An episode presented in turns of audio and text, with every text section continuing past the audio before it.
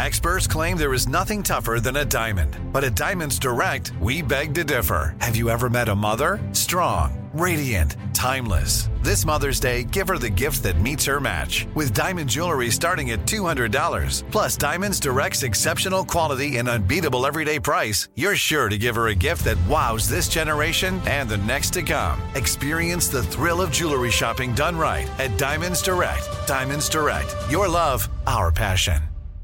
I'm Tracy from Stuff You Missed in History Class. Are you a small business owner or even someone who dreams of entrepreneurship? Then check out Season 2 of Mind the Business, small business success stories from iHeart Podcasts and Intuit QuickBooks. Join hosts Austin Hankwitz and Janice Torres as they interview entrepreneurs, sharing insights around starting and nurturing a small business. You won't want to miss these inspiring stories of entrepreneurship and discovering ways to business differently so you can too. What does every grocery store aisle now have in common? Products that come in paper packaging. And not just the obvious ones like cereal boxes and juice cartons. From beauty products to boxed water, there are more opportunities to go papertarian than ever before. So why should you? Because paper comes from a renewable resource and can be recycled up to 7 times. Simply put, it's the smart choice for the environment. And it turns out the easiest choice for you. Learn more at howlifeunfolds.com/papertarian. Planning your next trip? Choice Hotel's family of 22 brands has over 7,400 locations and the perfect hotel for any traveler you want to be. Like a Cambria hotel serving up locally inspired craft cocktails for all my folks who maybe want to meet up and talk about Mad Royals. Check into a Radisson hotel with flexible workspaces for you strivers who listen during business travel. Or a Comfort hotel with free hot breakfast, family-friendly pools, and big spacious rooms for the parents who listen with their kids and need a little retreat. What are you waiting for? Join Choice Privileges and start earning points toward your next stay. Find a stay for any you when you book direct at choicehotels.com, where travels come true.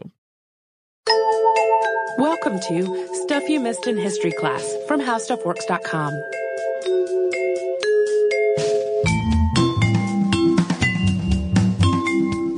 Hello and welcome to the podcast. I'm Tracy V. Wilson. And I'm Holly Fry.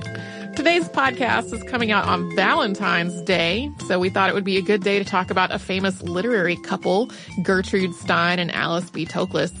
Gertrude Stein is an icon in the world of modernist literature, and although Alice B. Toklas is more often described as her partner and assistant, she was a published writer as well, and assistant does not really begin to cover how important she was to Stein's life and work. Also together, the two of them famously hosted a salon at their Paris home that was frequented by artists and writers such as Pablo Picasso, F. Scott Fitzgerald, and Henri Matisse. And that salon was really influential in the whole world of literature and art.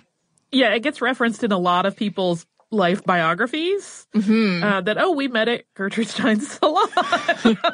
That she's kind of becomes a big connecting point in history at that point. So Gertrude Stein was born in Allegheny, Pennsylvania on February 3rd, 1874. She was the youngest of 5 children. She had 2 sisters and 2 brothers. And her father was an immigrant to the United States, having moved here from Bavaria in 1841. The family was Jewish, and although they belonged to a synagogue, they were not particularly observant.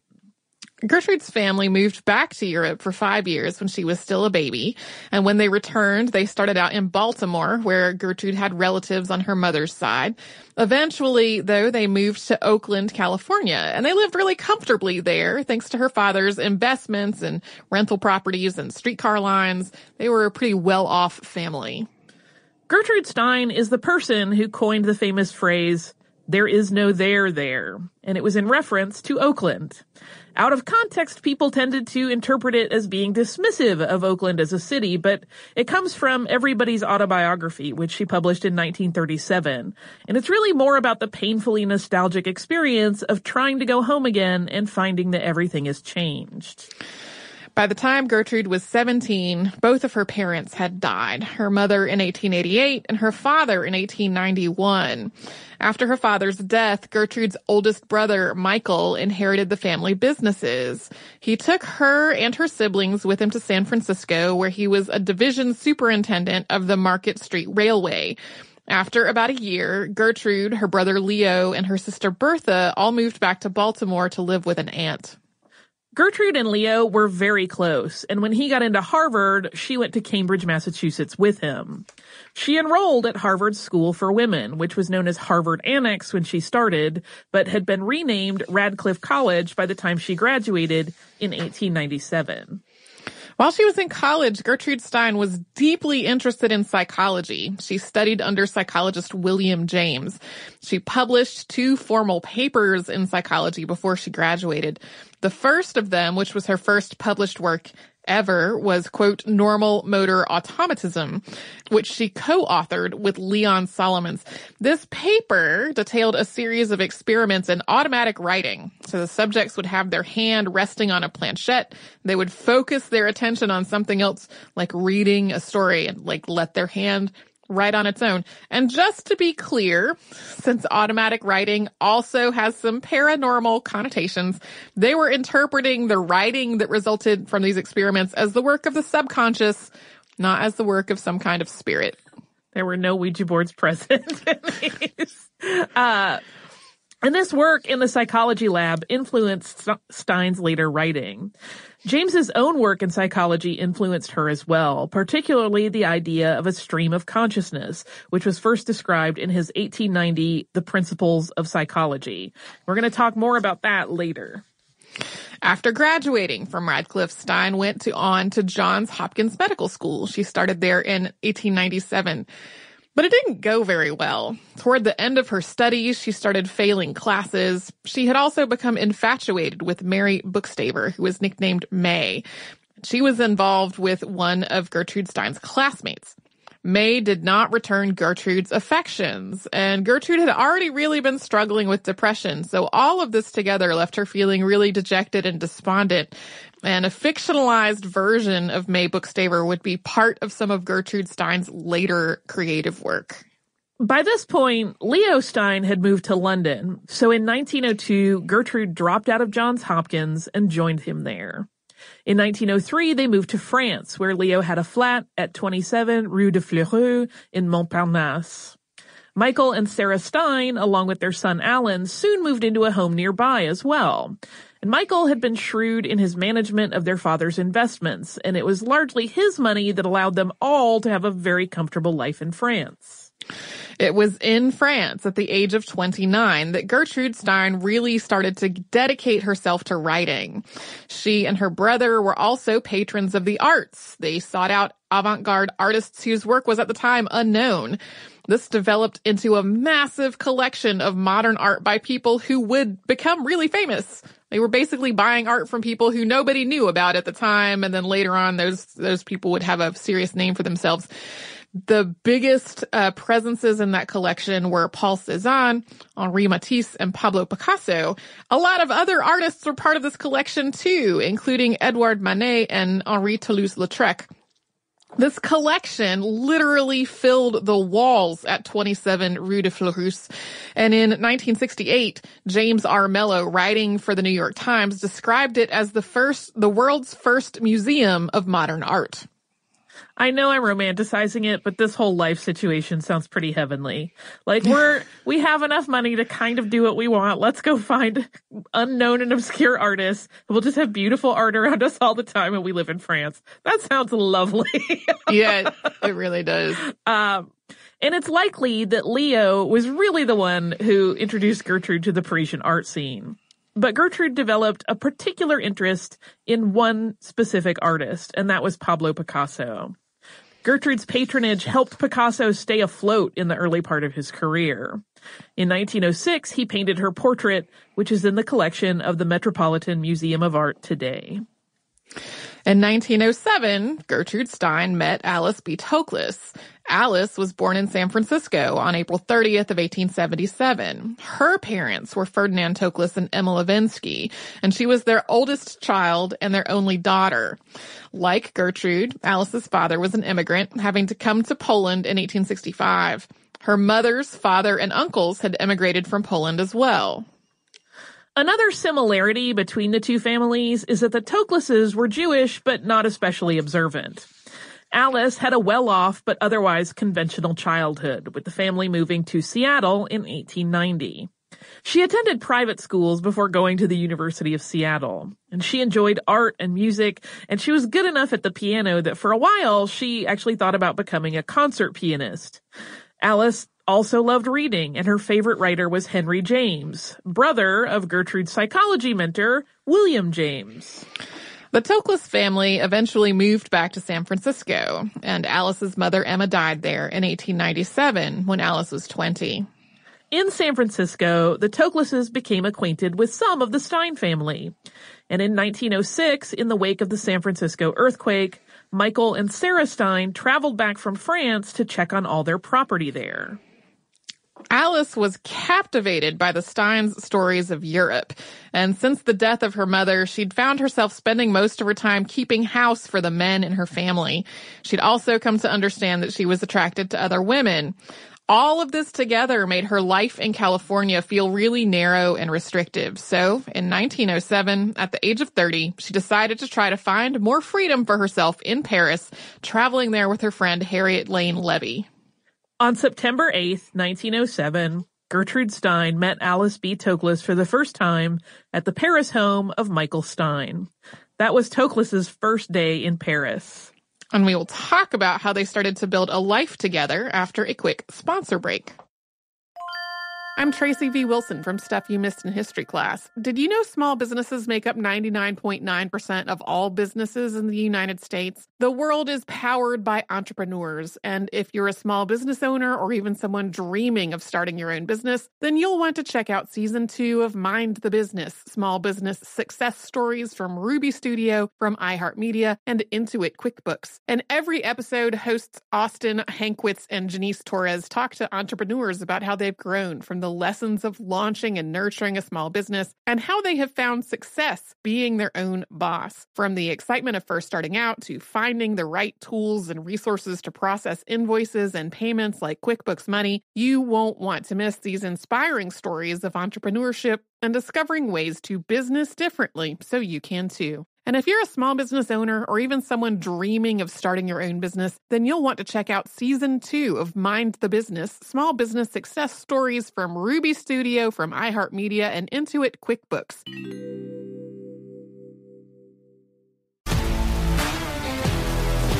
If you love sports and true crime, then there's a new podcast from executive producer Dan Patrick and hosted by me, Jay Harris, that you won't want to miss.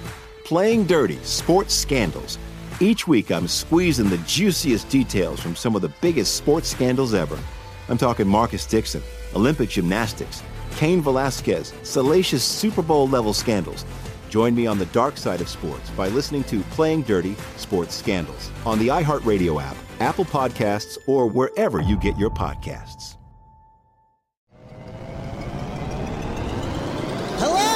Acclaimed comics writer and notorious Scott Summers hater Rosie Knight. Well, hello, Emmy-winning podcaster and totally unbiased Targaryen royal supporter Jason Concepcion. Rosie, somehow the X-Ray Vision podcast has returned. It feels so good.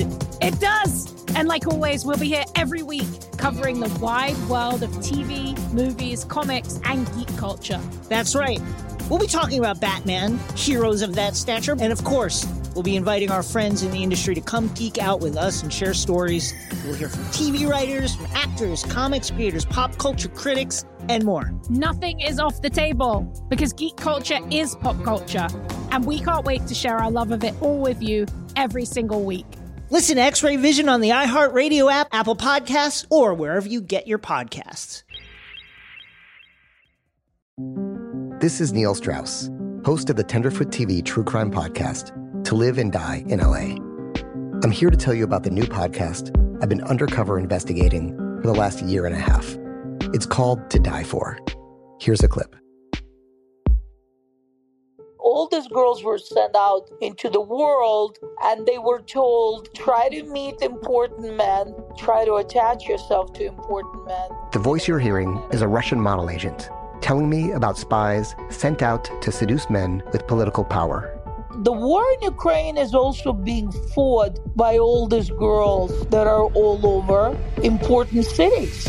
For the first time, a military-trained seduction spy, reveals how the Russian government turned sex and love into a deadly weapon. If you want to kill your target, it's easy. You just seduce him, take him somewhere, start having sex, and then he's very vulnerable, so you can kill him easily. To Die For is available now. Listen for free on the iHeartRadio app, Apple Podcasts, or wherever you get your podcasts.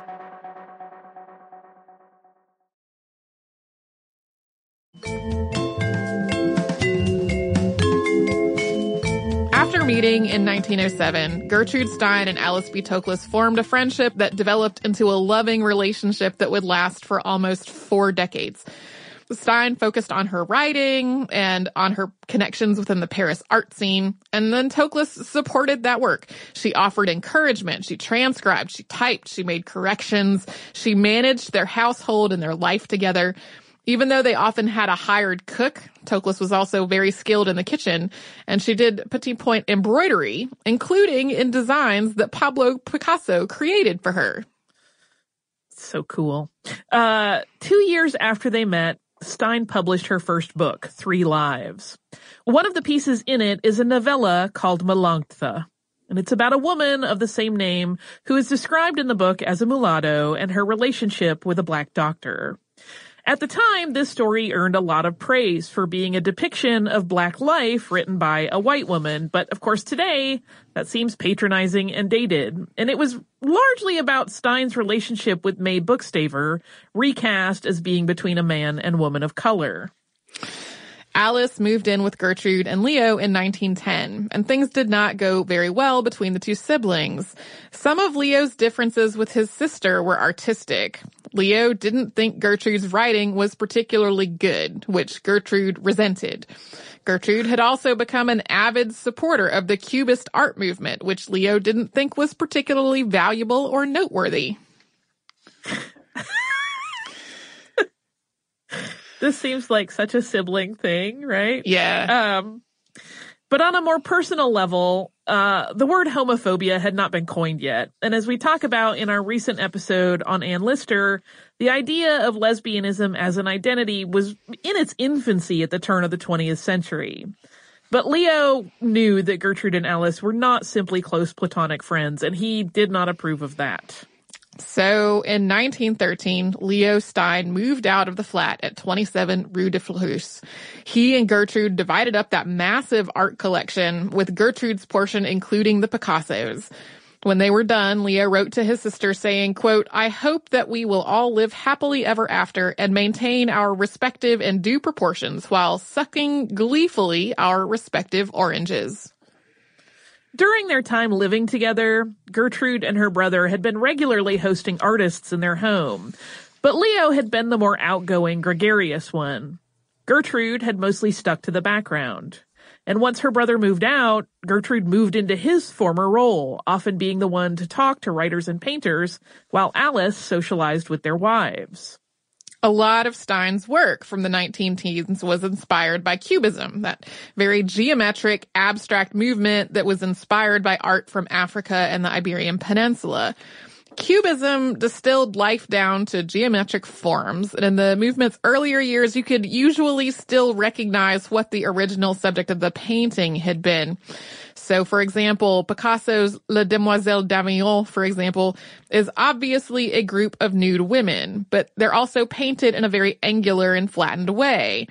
By about 1910, though, Cubist painters were doing what was called hermetic or analytic Cubism, and this had a lot of overlapping angular shapes, often in a very monochrome palette, with the real subject that had, been the starting point for the painting being barely discernible, if at all.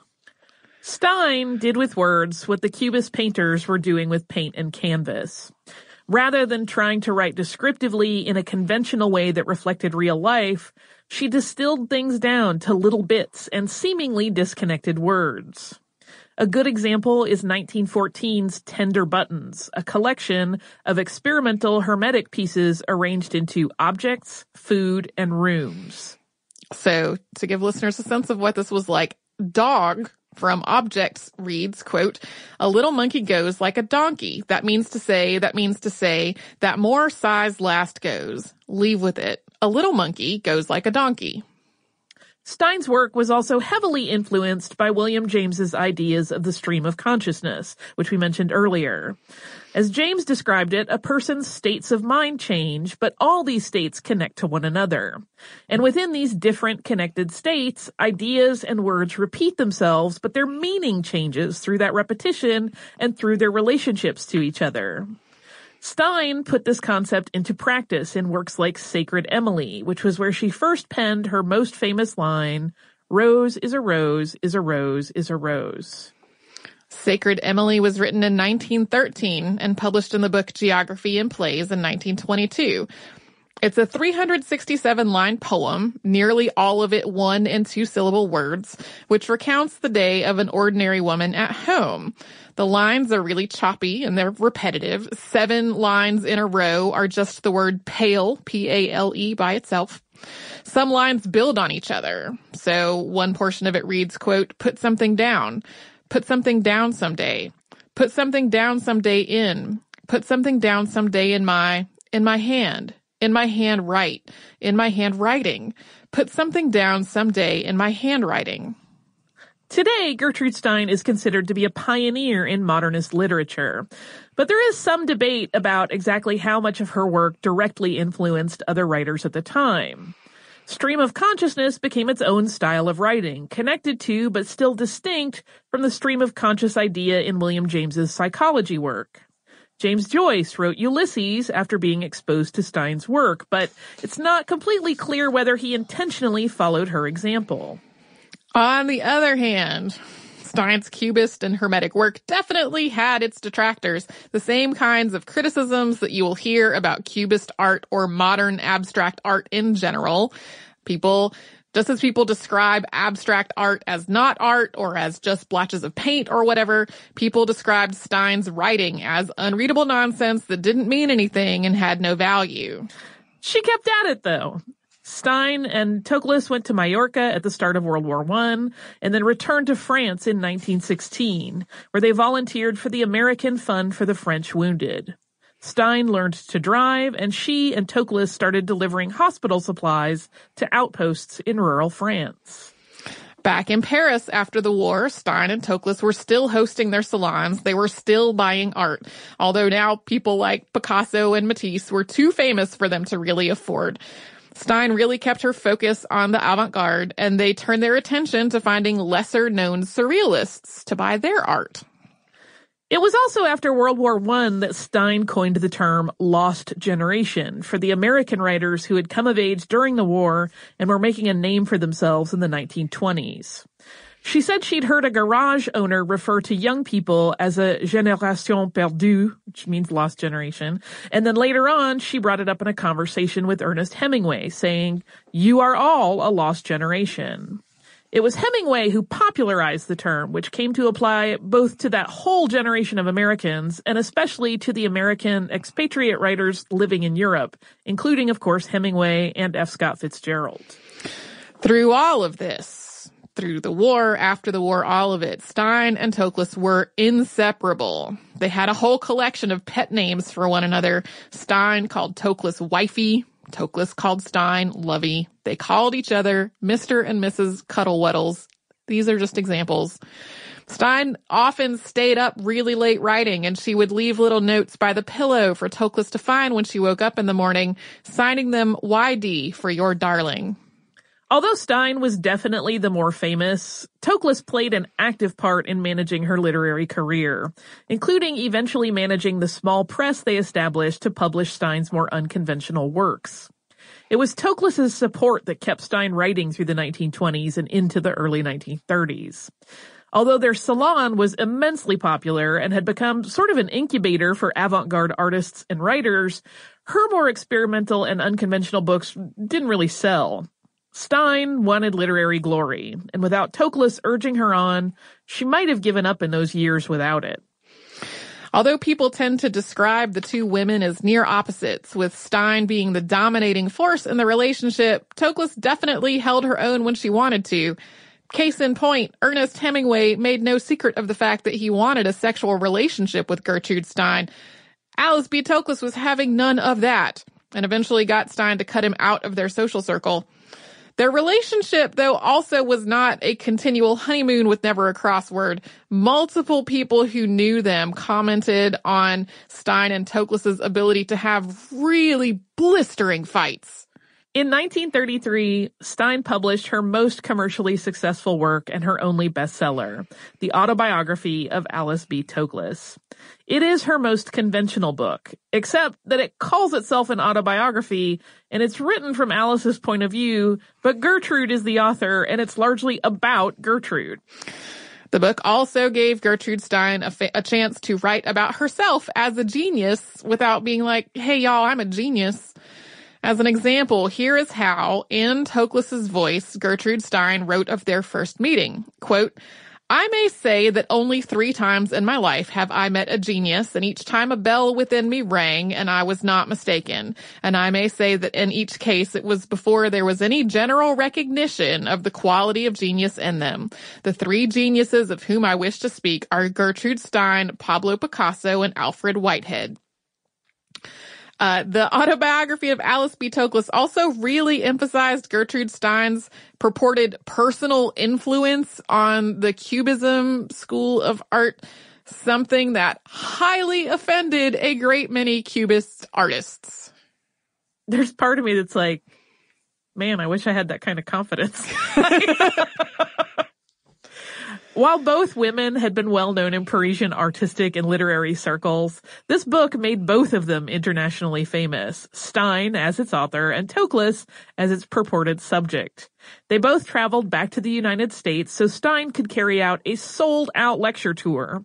This was a huge publicity event that included newsreel appearances, tea with First Lady Eleanor Roosevelt, and meetings with such famous names as Charlie Chaplin.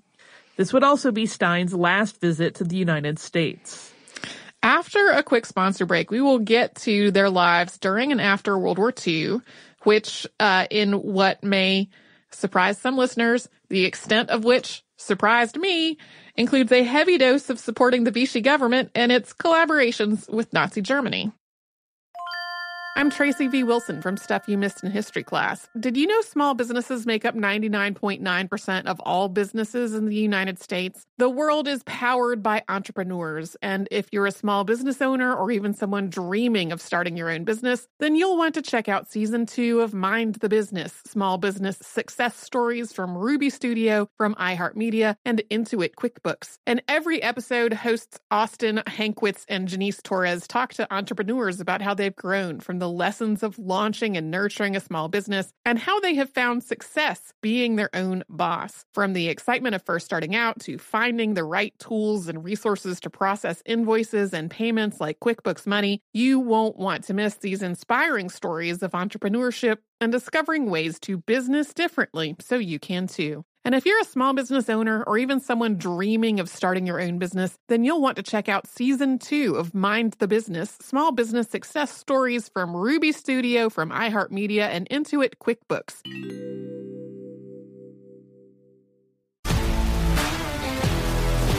If you love sports and true crime, then there's a new podcast from executive producer Dan Patrick and hosted by me, Jay Harris, that you won't want to miss. Playing Dirty: Sports Scandals. Each week, I'm squeezing the juiciest details from some of the biggest sports scandals ever. I'm talking Marcus Dixon, Olympic gymnastics, Cain Velasquez, salacious Super Bowl-level scandals. Join me on the dark side of sports by listening to Playing Dirty Sports Scandals on the iHeartRadio app, Apple Podcasts, or wherever you get your podcasts.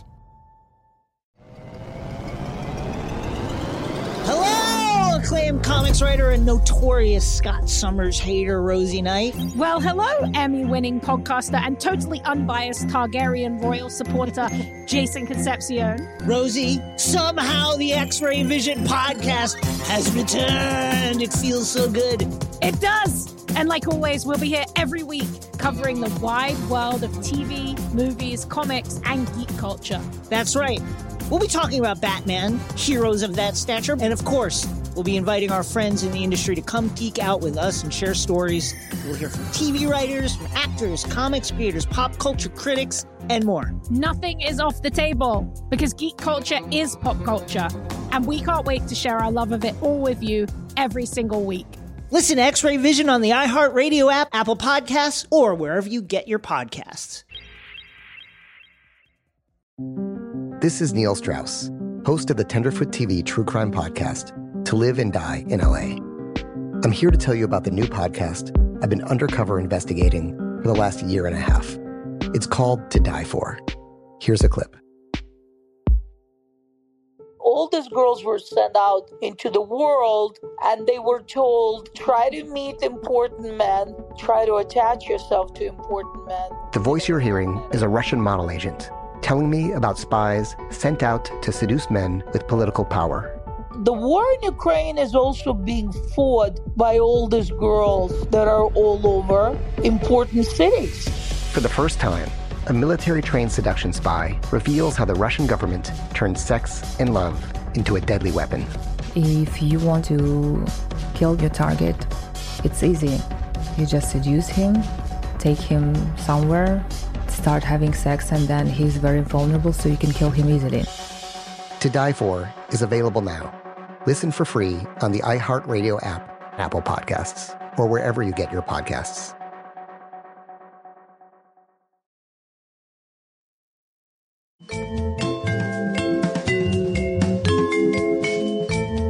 Between the two world wars, Gertrude Stein and Alice B. Toklas kept up their life in Paris when they weren't on that enormous and wildly successful publicity tour.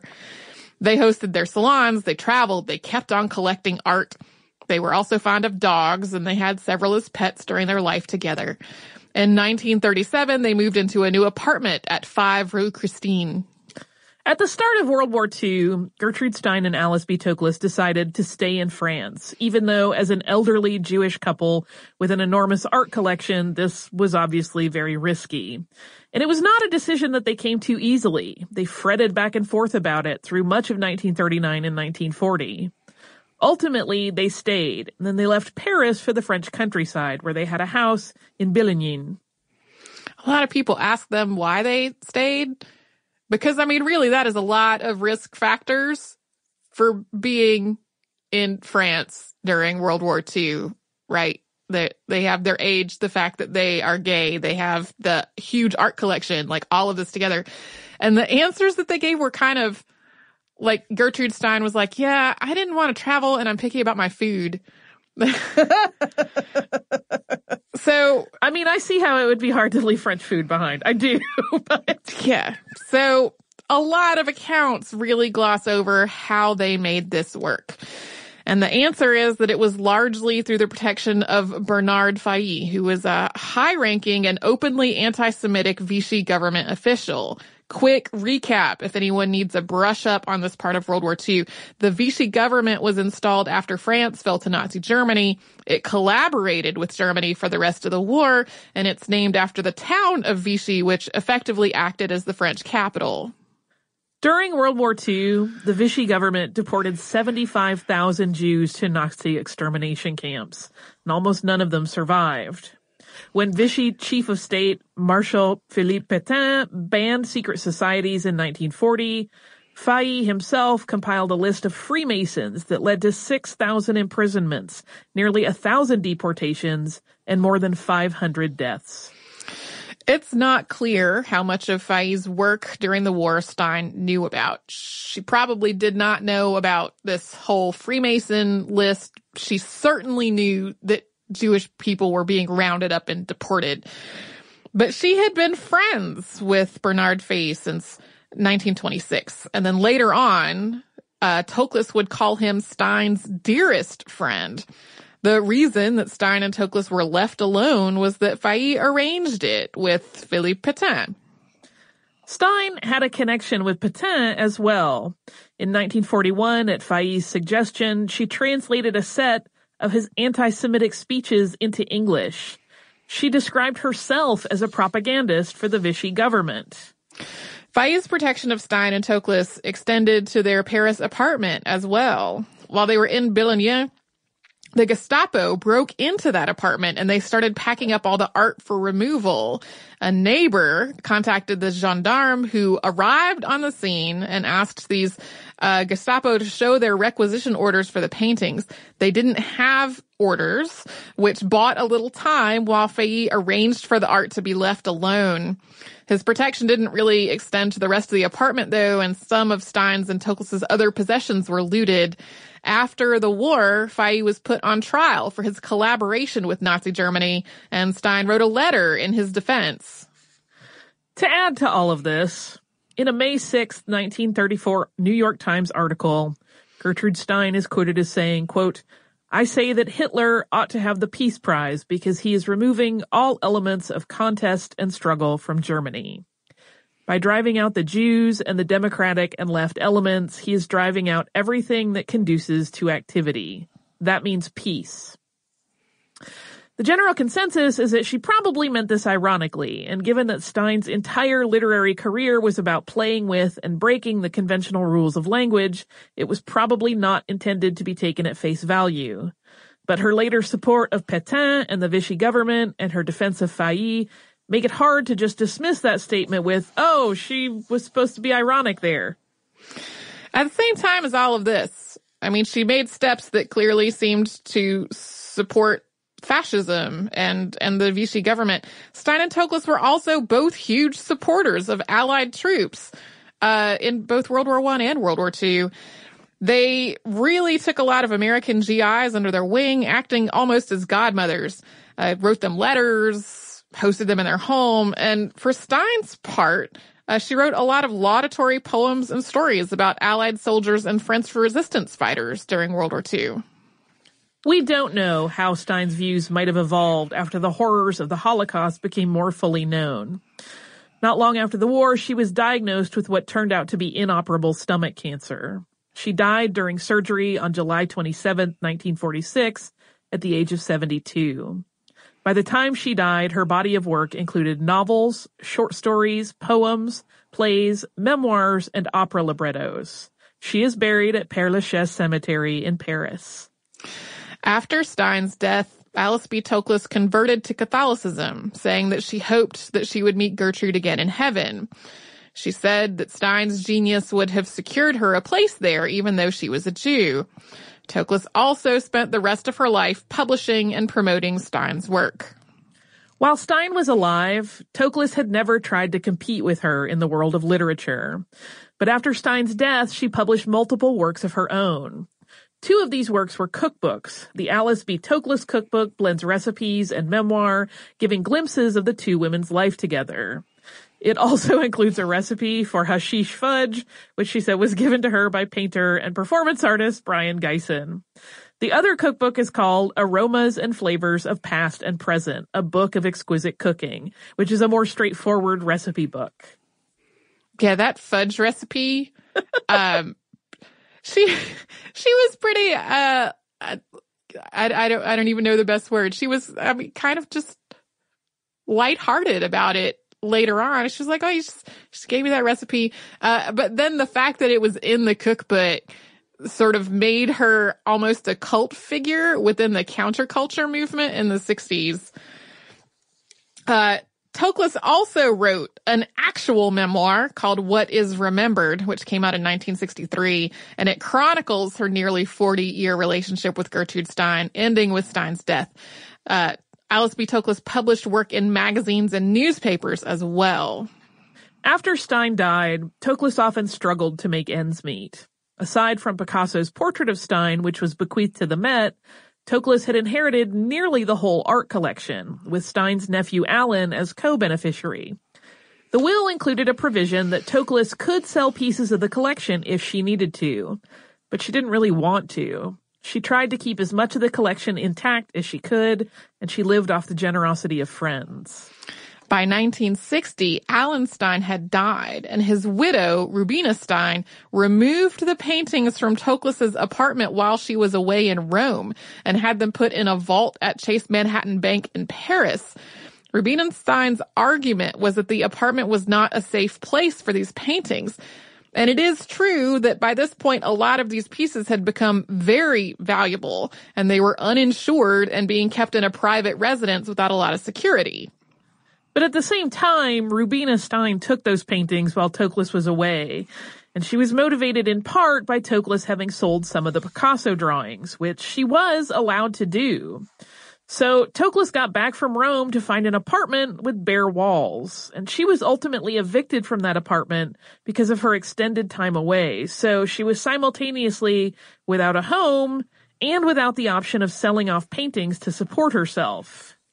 Toklas's last years were difficult. She had very little money. She was in increasingly poor health, in addition to having disabling cataracts and arthritis.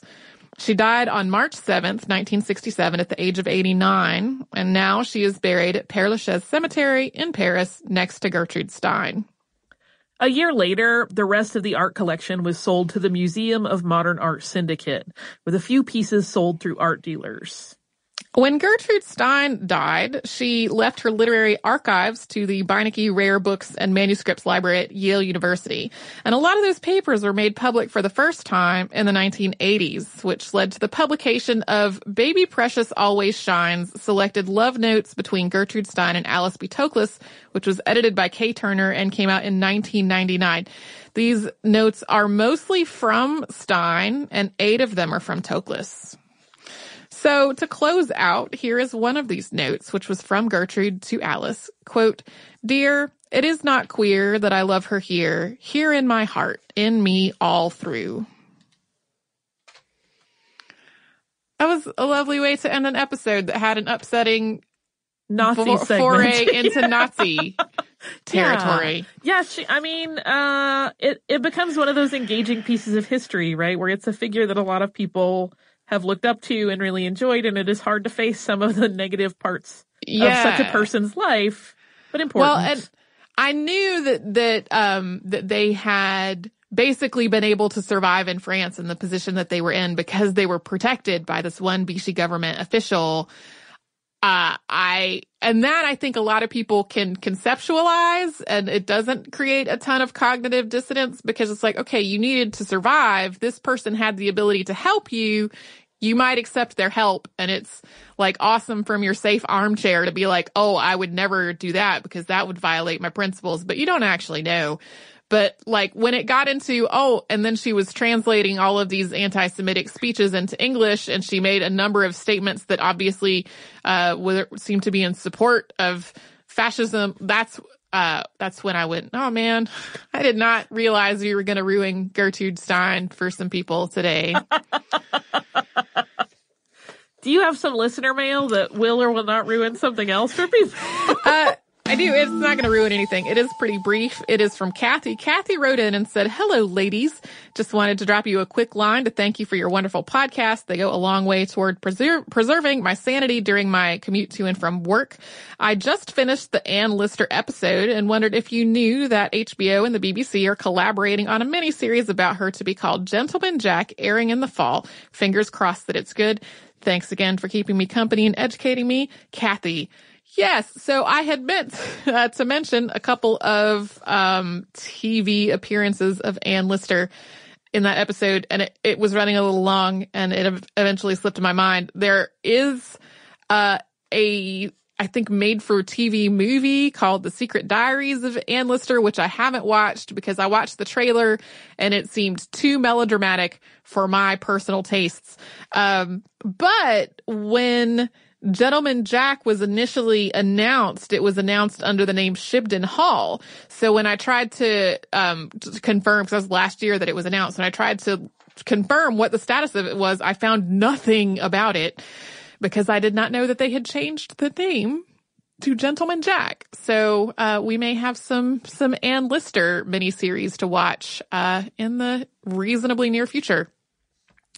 If you would like to write to us about this or any other podcast, we are at historypodcast@howstuffworks.com, and we are also on Facebook and Twitter and Instagram and Pinterest at Missed in History. If you come to our website, which is missedinhistory.com, you will find show notes for all the episodes that Holly and I have worked on together, as well as a searchable archive of all of the episodes that we have ever done. You will get to see one of Gertrude Stein and Alice B. Toklas' dogs, named Basket, in the artwork for today's episode. It's a very cute dog. Most dogs are cute dogs. This is true. And you can subscribe to our podcast on Apple Podcasts and Google Play, anywhere else that you might listen to podcasts.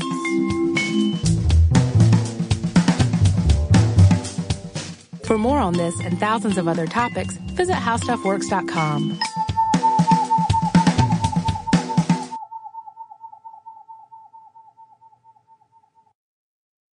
I'm Jordan Gonsalves, and I'm a journalist. Join me on my new podcast, But We Loved, coming May 15th, where queer elders recount the amazing history they've lived through. In the middle of Wall Street, they stopped traffic. They were doing a die-in. And in the process, share little gems of wisdom for the next generation. The key is to understanding yourself, learning to love and embrace yourself. You can listen to But We Loved May 15th on the iHeartRadio app, Apple Podcasts, or wherever you get your podcasts. Summon your anticipation for an all-new season of Bridgerton, the official podcast. I'm your host, Gabby Collins. This season, we are bringing fans even deeper into the ton. I sit down with Nicola Coughlan, Luke Newton, Shonda Rhimes, and more. Watch season 3 of the Shondaland series on Netflix May 16th. Then, fall in love all over again by listening to Bridgerton, the official podcast on the iHeartRadio app, Apple Podcasts, or wherever you get your podcasts. New episodes drop starting May 2nd. If you love sports and true crime, then there's a new podcast from executive producer Dan Patrick and hosted by me, Jay Harris, that you won't want to miss. Playing Dirty: Sports Scandals. Each week, I'm squeezing the juiciest details from some of the biggest sports scandals ever. I'm talking Marcus Dixon, Olympic gymnastics, Cain Velasquez, salacious Super Bowl-level scandals. Join me on the dark side of sports by listening to Playing Dirty: Sports Scandals on the iHeartRadio app, Apple Podcasts, or wherever you get your podcasts.